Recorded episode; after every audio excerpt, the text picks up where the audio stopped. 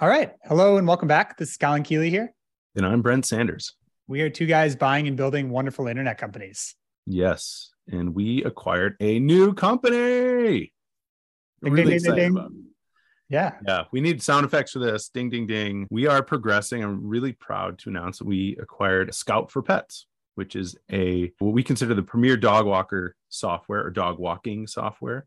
So this is software within our, I don't want to call it a thesis, but our model, which is going after B2B SaaS. So we're selling to dog walkers that usually have more than one dog walker as, as part of their organization and allows them to do scheduling, billing, appointments, everything related to their job and do it in a really efficient way. So we closed what a week, a week and a half ago or something like that. Yeah, about a week ago. So it's classic vertical market software. So it's everything you need to run like a small dog walking business, small to medium size dog walking yeah. business, I'd say. Most of them have a number of walkers. And just to clarify, the name is Scout. So our customer service guy keeps saying it's Scout for pets. oh, the name's Scout. The name's Scout. Scout. yeah. I sorry, we haven't gotten we haven't had the brand meeting yet. Yeah. So I on this episode, I think we just want to should we start from the beginning or we sh- should we start at the end and work backwards? Probably from the beginning. Uh, yeah, I wrote the timeline out. So let me bring it up. We just talked through it. So this is like the simplified timeline. So everyone asked where you found it. So this one was found on MicroAcquire. So day one, I sent a message, no response. Day three, no response, followed up with an email. Day four, no response, followed up again. So this is three contacts just for perspective. And then day five got the first response. Wow. I, I, had no idea there was because I remember seeing it in, in, like bumping it and being like, hey, didn't we talk about this? And I, I, I don't usually read the MicroAcquire emails. I get them every day, which by the way is they do a really good job of like keeping that in, in front of your face. And I remember I had no idea that you reached out multiple times. Okay. So persistence pays. Yeah. So this is something that's I think it's becoming more common on MicroAcquire is like and I think they're trying to do this is like vet sellers more because they just mm-hmm. get like an, a monster amount, like a tsunami of inbound, and people have no idea whether it's legit or not. Yeah. And James said basically he had some bad experiences, and he's just like, you know, I'm going to keep the listing up, but I'm just not interested in selling. So he said eventually is like, you know, the third one is like, who's this guy? Why does he keep reaching out? And he looked at our website and I looked at my website and he's like, oh, I kind of like these guys. I kind of like what they're up to. So yeah, it's not super straightforward. It's not buying something on Amazon yeah. hard to even get a response sometimes. So after that you know, we had the first meeting with was just me kind of getting the basics out of the way. Second meeting with you as well tech and product questions. This is like day 14 not sure what happened in there but it was a bit of a delay. And then day 14 we also sent the first offer which was quickly declined. Day 15 offer declined. And this is a quote especially regarding the deferred funds. So yeah. that kind of set the tone actually looking back that it's going to become an issue later on. Yeah, and and so like a little bit about the seller, he is technical. Like he had a partner, so this is really cool. I now that I am hands on on the product, now we kind of have full access to everything. Seeing from a product management perspective, seeing somebody partner with a subject matter expert. So his partner Rich, I believe, ran a dog walking business, and they they were out of Denver. I think both of them at that time and just we're, we're working on okay well what do you need? Like what's what's the requirements and working on this thing together. And then they open it up to other people. Other people had the similar working style and pattern that when you use one of these systems i don't want to call it like an expert system but it's one of those where it's like very prescriptive.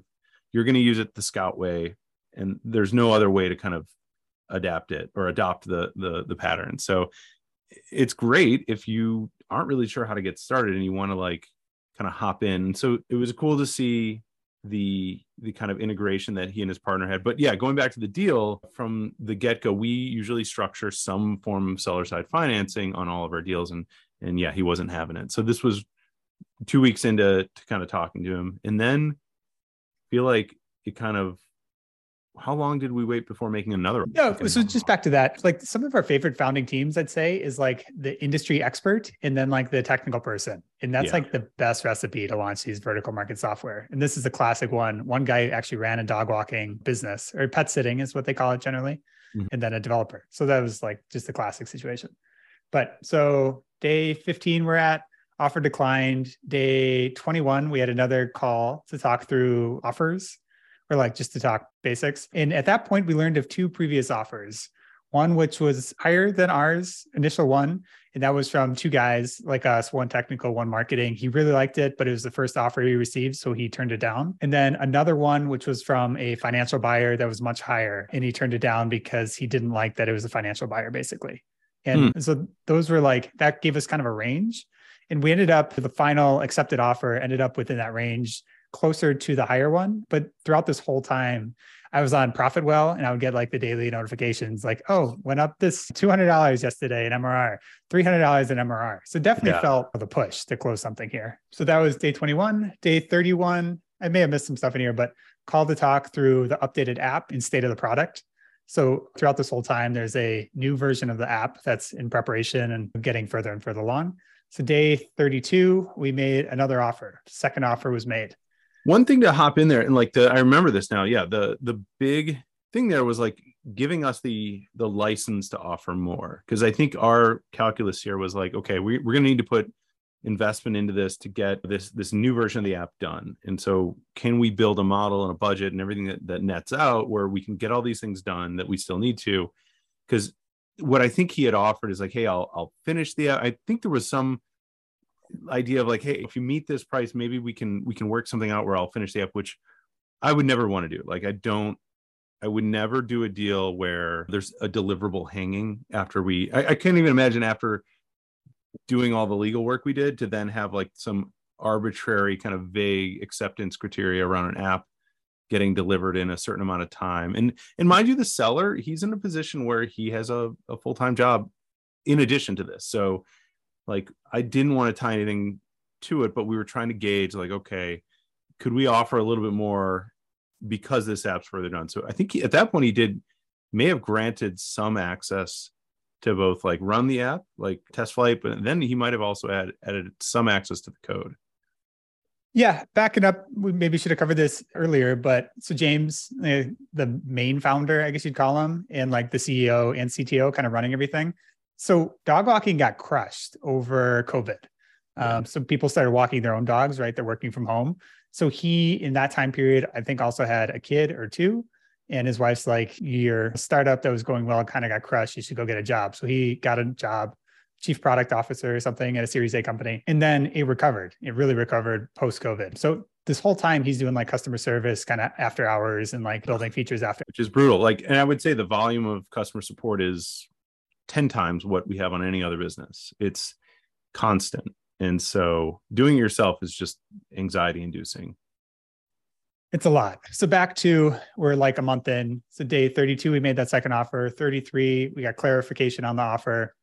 Day 34 asked for how long the offer was good for. They so and the reason they said this is because they took money from a public company. So a few hundred thousand, and they wanted to negotiate the debt. So this is an issue when they have to pay some money back that they fundraised. We said day 35, we said we're flexible, no deadline. Day 36, request for arbitrary deadline. We said the end of the month. Day 49, finally got another update, said he's working through the debt situation with his lawyer. Day 54, offer accepted, asked for an LOI.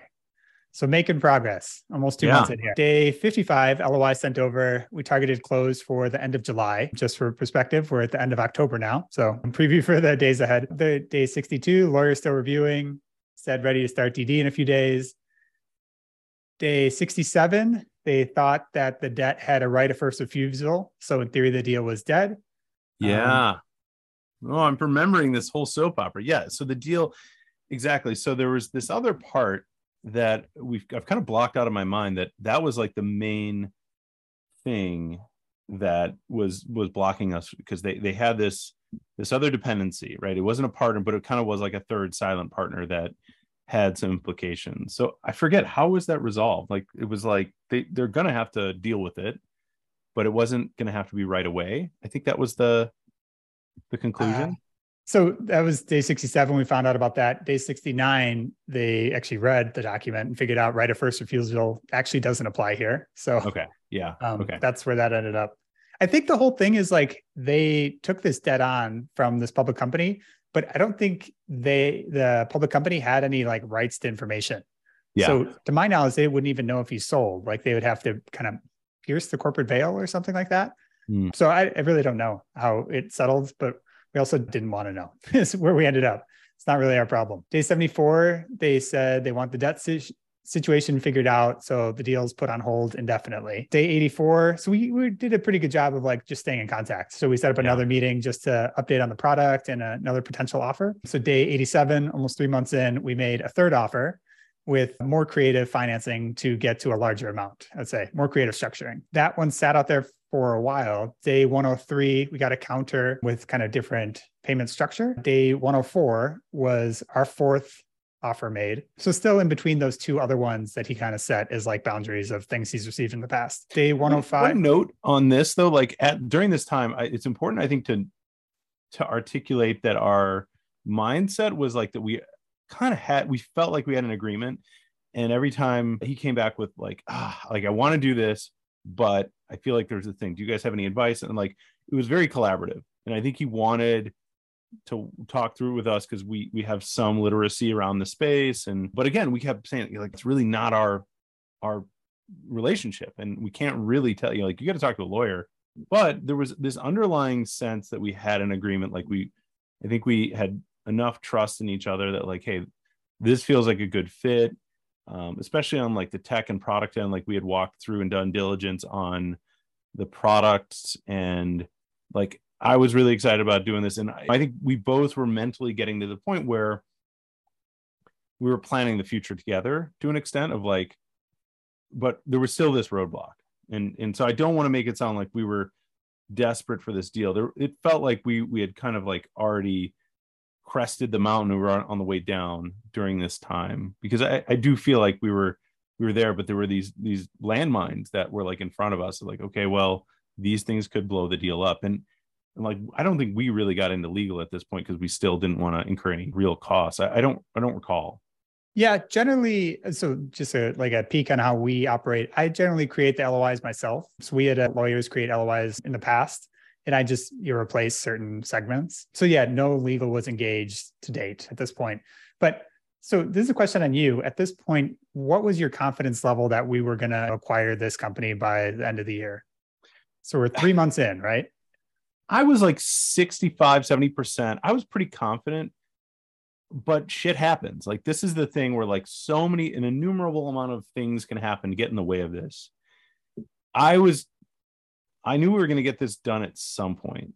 That was kind of my mindset. And uh, that's how I, I still kind of feel, even though we're done. But like, I knew even with the roadblocks that came up, even if we right at closing time got derailed for whatever reason, like we would come back i knew that we were kind of like the right fit for this however we've had situations w- which we talked about on the podcast where other people come in with all cash and double our whatever it is so that that does weigh on me and i think we are coming off the heels of that a little bit and i think we kept meeting him at the middle. Like i don't think any other deal we were this bullish on like most other deals i don't think we would keep coming up because a the relationship was forming the perspectives into the code and into the product and into the business were improving every month. Like things were getting better. So it felt like we were getting a deal each month as mrr was in, in, increasing. But yeah like i how, how about you? Like where, where were you at I was pretty confident. Probably ended up in a similar place to you, around 70% likelihood. I thought we would get it, but like a longer a deal is out there. I mean, there's yeah. a wooing phase, so that's fine, right? It's like you're getting comfortable with each other. Where I've talked about in the past, it's really hard for a seller to find like, oh yeah, these guys, I trust them. They're going to take care of my baby. That matters a lot. But the longer it's out there, it's like you, the seller goes on vacation and is walking yeah. on the beach, and he's like, you know what my goal is? It's like I'm going to make the best dog walking software ever. So I, I hate, I hate deals that take too long. I don't yeah. like it yeah it's an inverse relationship the number of the days the the actual closing like the ability to close it so i think that's where we kept so you can keep on with the the timeline because it, it, does get much longer it uh, does, uh, we can yeah. talk about that because with that is like the main thing that's on our minds is like the longer this is out the worse chance it's going to get and then every every day that goes by i'm going from like hey we're 90% there it's every day it's going down a percent or two yeah, so we're at day 105. We he countered with a larger amount. We said basically meet in the middle, which is not how you're supposed to negotiate. But anyway, it worked here because it was a real amount. And so we met in the middle, settled on the deal structure, and we were LOI was sent over. All good to mm-hmm. go in theory. And then we got back pretty extreme red lines from their lawyer. So generally with the LOI, it's like alignment of what we're talking about. Yeah. So it's just listing things out. So it's not like we're not negotiating legal words here. Like this is non-binding. If either of us wait 60 days or whatever exclusivity is, it's over. So that was unexpected. They also demanded earnest money, which is not something we entertain nor anyone else really should for a deal this size. Not common at all. So that was like our first hint that oh, this is maybe not a great lawyer to be dealing with on their end. And like one thing to note there is like it just felt very much like a commercial real estate attorney, somebody who knows corporate law, knows transactions, and and we kept saying this to the seller, and I don't think I, I after a while we kept saying it, it was just like pointless to say. We kept saying, "Hey, this doesn't feel market." Uh, The first thing we said once we signed the LOI, though, it's like, "Hey, here's our philosophy." Which, if I paraphrase from the email, I wanted to like spend some time to try to educate or, or even set expectation like here's the process that we typically run. We've done this a couple times. Here's how we like it to go. But like overall we're trying to be fair. Like both sides we want to be fair to like obviously we're going to negotiate for ourselves and you're going to negotiate for yourself but we want to do what's fair and we're just shooting for something down the middle. We're not trying to like tweak the terms because the, the business is in that state. If it was distressed if it was in a different state that might be appropriate but we probably wouldn't come up with that up front and it wouldn't be a, a similar type of closing. And i think from the get-go we immediately kind of put ourselves in like the the good cop bad cop. From once the loi was signed once we started dealing with legal stuff i think it was it was clear brent was going to be like the the nurturing like time. And, and by the way like i felt a lot of empathy for james. I'll just say really briefly like i sold my first business it was an agency sold to a, a venture capital group who somebody who's done like dozens of deals and like ready to rip through them. I wanted to go slow. My attorney wanted to go slow. And upon retrospect it was probably misconstrued as like maybe a weird negotiating tactic or being smarter than i actually was where i was just like i don't know i'm just doing what the attorney says. And attorneys jobs are to bring up every way which you're going to get screwed which is a, a precursor to the next what 30 40 days Oh man, no, we have two months to go here. Another Okay, 60 yeah. days we haven't Okay. covered yet. Um, okay But it's worth mentioning like this offer that was in the LOI, and this is how we always operate is like nothing changed. So like all this APA negotiation, all this like kind of crazy terms that they were trying to insert, like we didn't want to change anything, and nor did they really get anything in that, you know, ended up with them getting more money or different payment structures, anything. Like all that stayed the same. It was more of just like the legal battle of a couple thousand words across like 10 pages or whatever that works out to.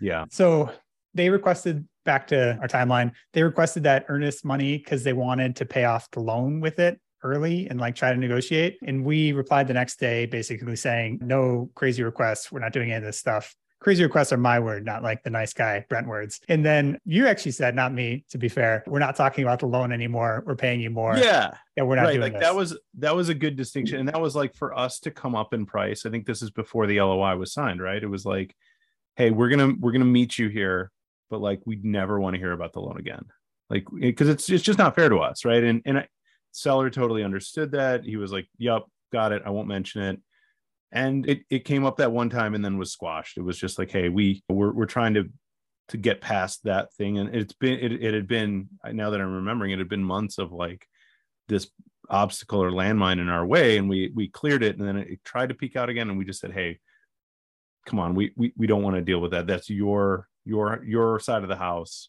your domain. We didn't yeah we got nothing to do with it Uh, so this is great. So that was day 107. We sent that email. Day 107 as well. He's like, okay, gotcha. Makes sense. Day 108, immediate next email, he asked for advice on loan again. So that was hilarious. And then he also asked for like the crazy red lines to be added back in, even after our phone call. And so what we did, I, I hopped on with, with the phone with them again that night to be like, we don't really negotiate LOIs. This is like just alignment of terms. We're not adding an extra page to this one page LOI document. Yeah. So eventually we talked him down. That's always the best. Is just like get on the phone instead of being combative by text. And so day 109, LOI is signed. we Um, have at that point we've got alignment of terms we know the purchase price we know the seller financing amount we know what we're buying from a high level like where we're going to do the deal in the us what states i think from from a high maybe not even that No, but like that's it. Yeah, and that's it. And so then we move to put in an APA together, which we have one we've used for all the other deals, and use that as a starting point.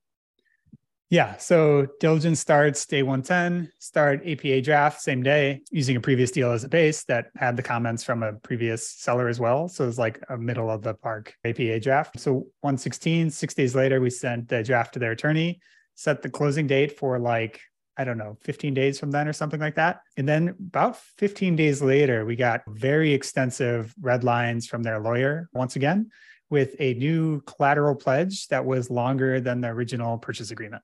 Oh, right.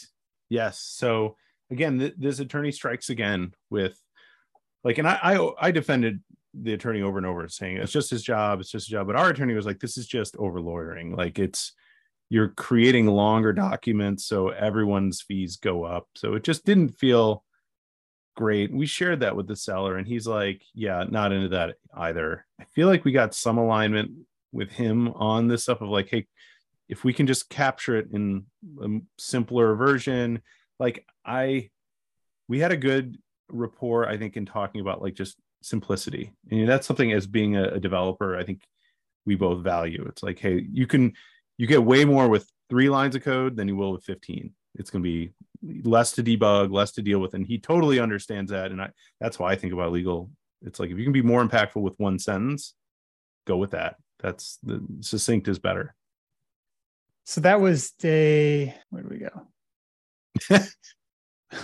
so we're we're we're in. So I'm remembering this now. We're getting closer, so I can actually remember what was going I got on. It.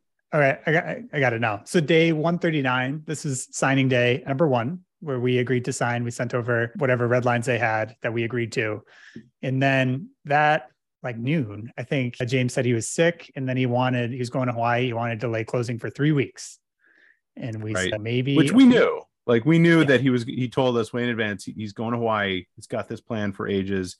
And I was freaking out because I'm like, I really don't want to let this.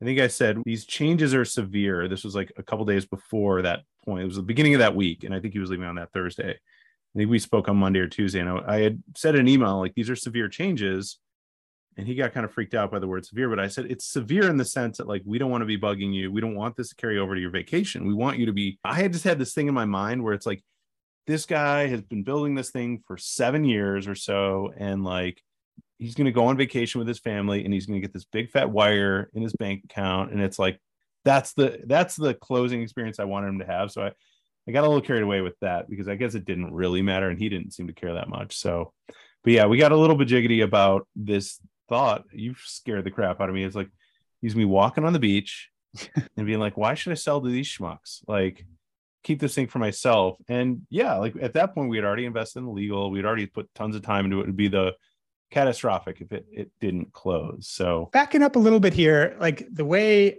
I negotiate and the way I think everyone should is like kind of everyone put their cards on the table. Like, what's most important to you? This is what's most important to us. Like, let's find a deal that kind of works for everyone. And so with this final APA, we incorporated all the things that are most important to him. So we gave a significant amount and we got kind of the things we wanted. So at this point, I felt like the negotiation was done. Everyone kind of made their trade. So this is where I, I sour afterwards with further requests because like this is classic. Actually, I had a negotiation class in business school, and it was negotiating this against this guy. So this is how it works: is like you get the primer, whatever the topic is, and then you go wander around the building and you like find seats and you negotiate against each other and then you come back to class so like you go sit in chairs you negotiate you shake hands deal's done then you walk back to class um, and this guy he actually became a venture capitalist he's a venture capitalist today but I, will never deal with him again because he pulled this where we like did our negotiation and then we were walking in the door of the class, which is like the way booth is structured. It's like downstairs. So it's like kind of a far walk back. Chit chatting, chit chatting. And we're like walking the door. And he's like, Oh, I need, he's switched up the offer on me. He's like, You got to give me like 20% more or I'm not going to sign this. I was like, Dude, we already shook hands like a hundred paces ago. We're not doing yeah. this. Um, yeah. So that is the way I do things. Like it's unacceptable to me to like shake hands and then like, hey, I, I got to change a bunch of things on you. So I'll, I'll always hold so it against This them. is where I differ. So the the the points that came up over the next what three weeks? Because so mm-hmm. one week was shot because we were like, hey, we're not going to bug you. He's like, yeah, I'm going to be in Hawaii the second week. I'll be kind of working. Like we were able to to circulate a revised document, but everything that happened, like that document was ready to sign but the attorney kept bringing up these like gotchas. And over the next three weeks, it was him coming up with ways that the attorney coming up with ways that like we were not going to do this or not perform that. And in the end, I don't think anything material got like some there was like maybe six words that ended up changing over three weeks, right? Like there was am I right on that? Because I think it was it was all about just one area of like what happens if we default on the seller side financing. That was like this kind of question of like, okay, well, the seller side financing represents some percentage of the total equity. The original deal contemplates that you'd get that equity back or, or whatever. Like in our minds, we're like, not pay the seller financing. Like, if that happens, like the business is going to be shuttered. Like, I, our careers are over. We're never doing another deal again. And this business for sure is like something happened, which is where my mind goes is the reason we have the seller financing, which is like, okay, you didn't disclose something, it blew up, the servers melted, and we can't get a backup, and all all the MRR goes to zero. And even then, like we could probably rebuild, but even still, like something absolutely catastrophic that was withheld from diligence or withheld from us as as the buyer. So it's almost like that's where there is some risk in seller financing, but that's also where we're able to to achieve a, a, price that that he wanted to to close at. So there is a little bit of risk, and I think there was just a a lot of technicalities around. Okay, well, if this doesn't happen, and for us, it's like we just didn't even go there. Which, but again, it's it's his attorney's responsibility to go through that. But they essentially wanted a form of control to like liquidate the company, and like in the end, I think it was just a matter of getting the seller comfortable with like what is that scenario, how would that look, and then what ended up getting added. I don't I don't really feel like it was material enough to like nothing really changed. I feel like it was just kind of walking through and in the on the closing day or the day before the closing. I remember talking to the seller like by the way, I think by this time he started emailing me individually. Yes. Yeah. All right, I'll, like, I'll, go through the timeline. Annoyed with me because it's worth to talk to you. Yeah. So we are day 130 something. Day, day 147, they request some like fairly large APA changes. This is on his vacation. We give in to the reasonable ones and say no on unreasonable ones. They come back with more changes. So this request for absolute control. And then day 153, we had another call to like try to calm him down. I made it clear that I was tired of the additional demands. I felt like the deal was already done. I didn't appreciate it. And then the next day, it's like, okay, I'm just going to talk with Brent. I'm going forward here. So it's day 154. Yeah. You know, what bothered me so much about it is like these things are kind of zero sum. And so negotiation was done. And so like continuing to ask for more things kind of had no cost for him. And we gave in to some. And then it was just like, it just kept coming. It was like, there's just more and more requests for changes. And it was a bit of a slippery slope. So I don't know, maybe we were overly nice or like overly open to his changes. But so that's day 154. Seller tries to only talk with Brent. Day 159, we give in once again, set a closing date for the following day. And then signing day number two, day 160, seller requests more changes in the morning once again. And then uh, day 164, seller signing day number three seller requests fairly large changes to control and our operating agreement, which was uh, right. uh, quite a shocking request and not something I've ever even heard of happening before. Uh, day 165, we compromise and give in to their unreasonable requests by any real standard. Day 166, they ask for another change and we give in. And they day 167, signing date number four, APA signed, money wired, company transferred. So 167 days later. Yeah, and I think we would have been a lot further. It's just a matter of attorney choice. That's the number one thing. Like, and going back to these things you're saying, we gave gave in on. I might be recalling it, looking at history with rose-colored lenses, but I don't really like these were all things that were. I don't feel like what actually was reflected felt like anything like a big deal. Right, a lot of this was trying to find security around control of the business if we didn't pay the seller note.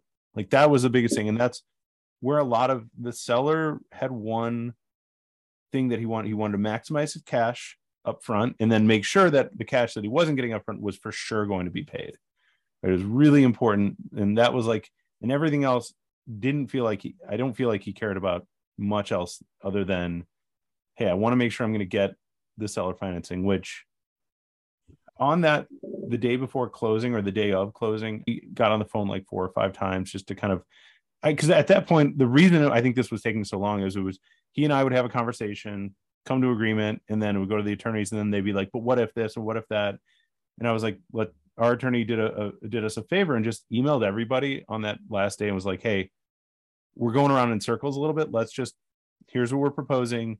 James and Brent talk, and I think at the end, like they agreed to terms that were similar, if not the the same as they weren't too dissimilar from where they started. And it was it was just coming down to a matter of trust. Like that was the last piece that I think we didn't earn that trust until spending enough time.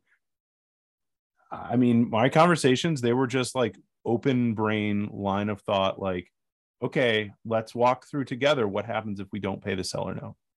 What's the situation? How much control will you have on the the corporation on the business? And i think what they were trying to do is start down that path of like okay now let's define all those legal terms. And i was just saying it's like it's that's a whole other thing that we would would it would take months and your legal bills are going to be huge. So we just need to kind of come up with high level terms that we can agree on.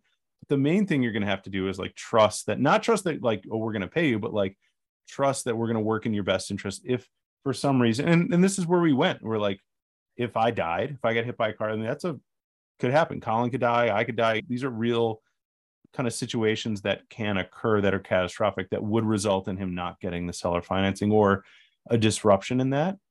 And it's like if that happens here's what you can reasonably expect. And so we just went down that and maybe spent an hour out of in in a in total in these like 15 minute calls going through that. And i think just exhausting ourselves and being like okay well we just have to leave some up that like we're going to act in good faith and both sides are going to act in good faith. And like i think had we gotten to that a little bit sooner maybe it would have been less. But I, I really do think this attorney was doing these like throwing grenades at him. But like but what if this? Then you'll have no control. You're not going to get this. Like it's just a tough thing to you're taking risk with a seller note but you're also getting a higher price. So i think he he did a fine job of like articulating that and his discomfort around that. But then it's hard to expect a seller to find a good attorney because they don't really have these people lined up unless they've done it two or three times already. Yeah, I mean that's kind of where this whole thing went wrong. I think it's kind of a paranoid seller is the, way of saying it, and then attorney that is definitely inexperienced in this exact type of deal. He's like a larger real estate attorney. So I guess you know, what do you think we could have done better? Or do you think any of this was preventable? He asked very early on for deadlines. And I think there is a chance that you blow the deal up because a deadline gets missed. But I think putting it on rails, I noticed FE does this sometimes. They put a nice schedule together of like, here's where we expect to be. Yeah. And if we're flagging, like, we need to escalate this in a way. And I think we never did a good job. We were always like, hey, you're the seller. Let us know. Like, we can't tell you. I think we didn't ever want to put an ultimatum out there because we really wanted the deal done. And again, we kept seeing the, the business improve. And so I think that would have been playing a little bit harder ball earlier. I think the other thing that would have been helpful is like he's in Philly, I'm in Cleveland, you're in Chicago. We should have gotten together. Yeah. That would have been a way to build some trust and like I think it's like we've never met him and we've never met anyone else that we bought a business from, but I think in some cases like this, when it's the bootstrap founder who's brought this thing uh, where where it is, I think meeting people is is really important. Yeah, yeah, it's probably something we should think about doing. My other ideas of what we could have done better. I thought we could have explained recourse if things went poorly a little better. Like think we could have more of an educational component to this and just like explaining the basics to folks. I felt like maybe his his attorney didn't do that at all, and we kind of missed an opportunity there to kind of take the reins and explain things. Yeah, I this is something we've talked about in the past of like, can you just recommend better attorneys to folks? I think yeah, got to send microacquire or something like that. Trusted attorneys. We could have introduced them to like previous sellers that have worked with us in the past, just to be like, hey, we worked with these guys. Talk to them about seller financing, talk to them about the whole experience with us and what happened to companies after. Um, yeah, and then we'll podcast I, about the whole thing after. Yeah. Hopefully, like this is not received as like us griping about it. I think it's the intention of of having this is one for us to do a postmortem, but two for the audience at large to like hear what what is an actual deal how does it go and they're not all perfect like we think we're good at this. I, could somebody have come in and closed it hardball closing in in 15 days? Like maybe but like keep in mind like we're not working with a, a fat stack of cash. Like that's where i think we have the desire to to have funds at the ready to be able to close things faster. We're still asking for seller side. We're asking for for a lot in all fairness. Like we're asking we're paying a price but then we're also making this stuff work by rubbing two nickels together frankly. So that's standard though. So seller financing is in like 90% of small deals and there should be some risk on their side. So like making it a situation where the risk is basically zero kind of negates some of the purpose of seller financing. Yeah. like we want them to be kind of on the hook. Like if the business crashes and burns we kind of want them to not be incentivized for that to happen. We want them to yeah. help us. So, like taking away all, I mean, we gave them some teeth and then we just kept giving them teeth and teeth and teeth to our eventual detriment. Like, I, I don't think there's any real chance that we don't pay the seller financing and it's going to matter. Yeah. But there are costs. There are real downside costs for us of giving, giving, giving. I also like legal costs. Yeah. Oh, legal costs as well. I also want to, I don't know how you ever get there. We've talked about in the past of just like this is the APA contract. We've used this for like the last 10 deals. Your inexperienced lawyer isn't going to dictate the terms. Like this is set. I, I, want to be play harder ball, but it's like we wanted this company. We kept giving in little things that didn't really matter. I don't know. This is something I could talk about, I feel like, on every podcast. I don't know what the solution is, but it's a, a real irritant. Yeah, I, I, think that there's something like microacquire could do that we talk about this a lot. Is like, and I think they're working on it. Is like a transaction pipeline that they could put you on where it's like it could be escrow, right? Honestly, like I think that's what I don't really want to do escrow or in all these deals, and it's a pain. But like I think there are some things that are, if there's a third party that's trusted, could totally smooth this stuff out. Because it's like, it's not even the legal fees. Like our attorney wasn't happy doing all this. It was like she doesn't want to do it. Like she's like, ugh, this stuff keeps coming up, and that the other attorney, he's trying to do his best to not to or to protect his his client, but it's just putting it on rails would would certainly help. Put yeah, it on like I, a more or more like here are the the milestones. Here are the things that we will cover. Here's the point at which we will cover them. But again every every business seems to be a bit of a snowflake yeah i think you have a very nice interpretation of his attorney. I think he was clearly racking up fees on his end. And i think all attorneys do like if you let them talk i mean they're paid by the hour. Like what do you think the incentives say to do? It's like yeah. you know, yeah. no i mean that's there is no um, attorney that will disagree with that my other thought and something I want to do better next time is like I kept saying, or we kept saying, this isn't market. Like we're not going to entertain this stuff. And you yeah. could bring like there's stats on what is market, like what percent of deals have working capital adjustments, what percent of deals have seller financing. So just bring in those reports. And even like I actually posted this question to Twitter of like, how do you help through a bad opposing attorney? And it's you basically, you know, show them how other deals are done yeah. and support that all with facts. So that's something i want to do better next time of like james actually said this of like colin's word saying this isn't market isn't gospel and our attorney has to look it up every time which is a bit of a clue that their attorney didn't know what market was. Yeah. He just was like had to go and figure it out as well. Yeah i mean if you were to be able to look at these and say hey here's what typical terms are even if it's like anecdotal consensus across attorneys that's valuable. Like that's we use that. That's our our benchmark. We're not trying to do anything weird. We're just trying to not get kind of played on a uh, on a on a deal or get disproportionate terms for for something. So yeah i don't know. The the the ethos is the same. We're trying to go down the middle and be fair.